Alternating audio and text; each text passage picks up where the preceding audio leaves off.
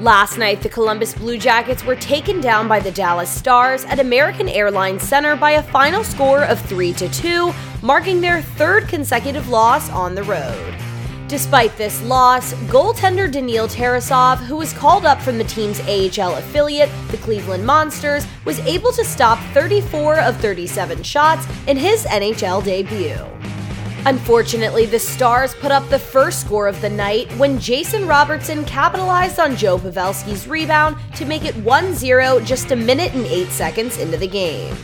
But the Blue Jackets would tie the game up at one apiece when Boone Jenner blocked a shot in the D zone, producing a breakaway the other direction and finding the back of the net for his 11th goal of the season. And here comes Jenner back the other way. Gurianov puts a body onto him. Jenner comes in and he scores! Boone Jenner shakes off the defense and tucks it around the skate of Jake Oettinger. And that's one of those things that makes you go Boone. And the Blue Jackets have tied the game at one.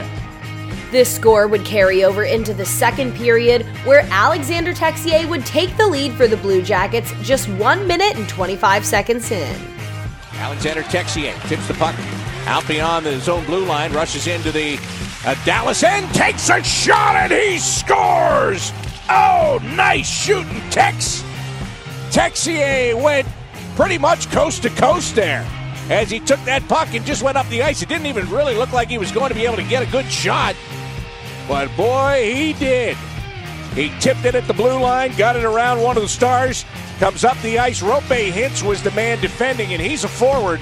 And Texier took full advantage of that as he fired it inside the far post. And the Blue Jackets take a 2 to 1 lead. Alexander Texier picking up his seventh goal of the season. The Stars were able to get the equalizer at 16:25 when Tyler Seguin redirected a shot behind Daniil Tarasov and the game was tied 2-2. Then they went up 3 2 less than a minute later when Jason Robertson netted his second of the evening and his seventh this season. But the Blue Jackets had a chance to tie it when the clock was winding down on the second period as Zach Werenski put one in the back of the net, but it was determined to go over the line just after the clock hit zero. Because of this, the score would remain 3 to 2 and would not change in the third period as the Stars were able to hold off the Blue Jackets by a final score of 3 to 2. After finding out Jonas Korpisalo was unable to be in the lineup against the Stars due to an illness, Daniil Tarasov talked about his day leading up to his NHL debut after the game. Uh, I just woke up at it's probably 8 and uh, Clarky, the general manager and Cleveland Monster, called me and say, "Hey, buddy, you're called up. The scope is out, so get ready to play if you need it." So it's like I just package my uh, suit, suitcase, uh, suit, yeah, and went to the practice ring, uh, grabbed my gear, and went to the airport. It's um, 2:45 flight hour to here and ready to the game.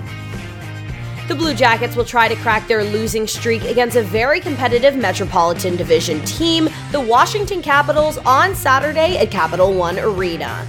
The Toyota pregame show starts at 6:30 and the puck will drop at 7 p.m. on the Blue Jackets radio network. With CBJ Rewind, I'm Annie Mae.